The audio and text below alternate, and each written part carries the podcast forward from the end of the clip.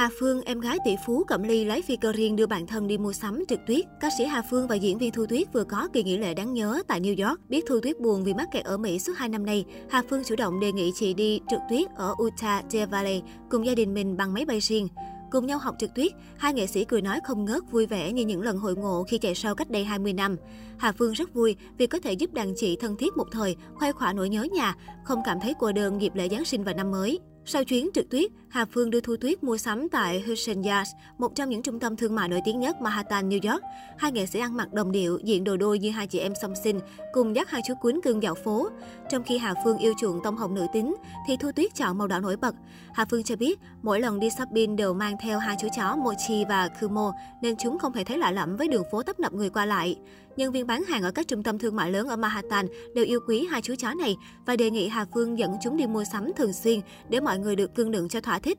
Nhiều khách đến trung tâm thương mại mua sắm tham quan, tỏ ra thích thú, xin chụp hình với Mochi Kumo và đều được nữ ca sĩ đồng ý.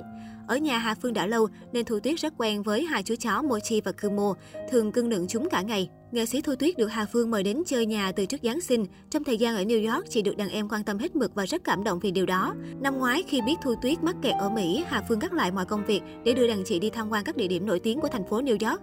Nghệ sĩ Thu Tuyết tham gia nghệ thuật từ năm 1984, cùng thời với nghệ sĩ nhân dân Hồng Vân, Quang Minh, Hồng Đào. Chị nổi tiếng trong lĩnh vực hài kịch ở hải ngoại, đồng thời cùng chồng ghi dấu ấn bằng một số tiểu phẩm như Fan số 1 Cầu Duyên. Khi về Việt Nam hoạt động nghệ thuật, Nguyễn Dương, ông xã của nghệ sĩ Thu Tuyết, là đạo diễn của hàng loạt phim truyền hình nổi tiếng như Ngõ vắng, Cổng mặt trời, 30 ngày làm cha, Khát vọng thượng lưu, Bí mật tam giác vàng, Máu chảy về tim. Không còn hoạt động nghệ thuật nhưng Hà Phương vẫn giữ mối quan hệ thân thiết với các đồng nghiệp. Cô đặc biệt quý trọng những người cùng mình trải qua thuở hàng vi. Nữ ca sĩ sẵn sàng giúp đỡ mọi người không chỉ về vật chất mà còn tinh thần.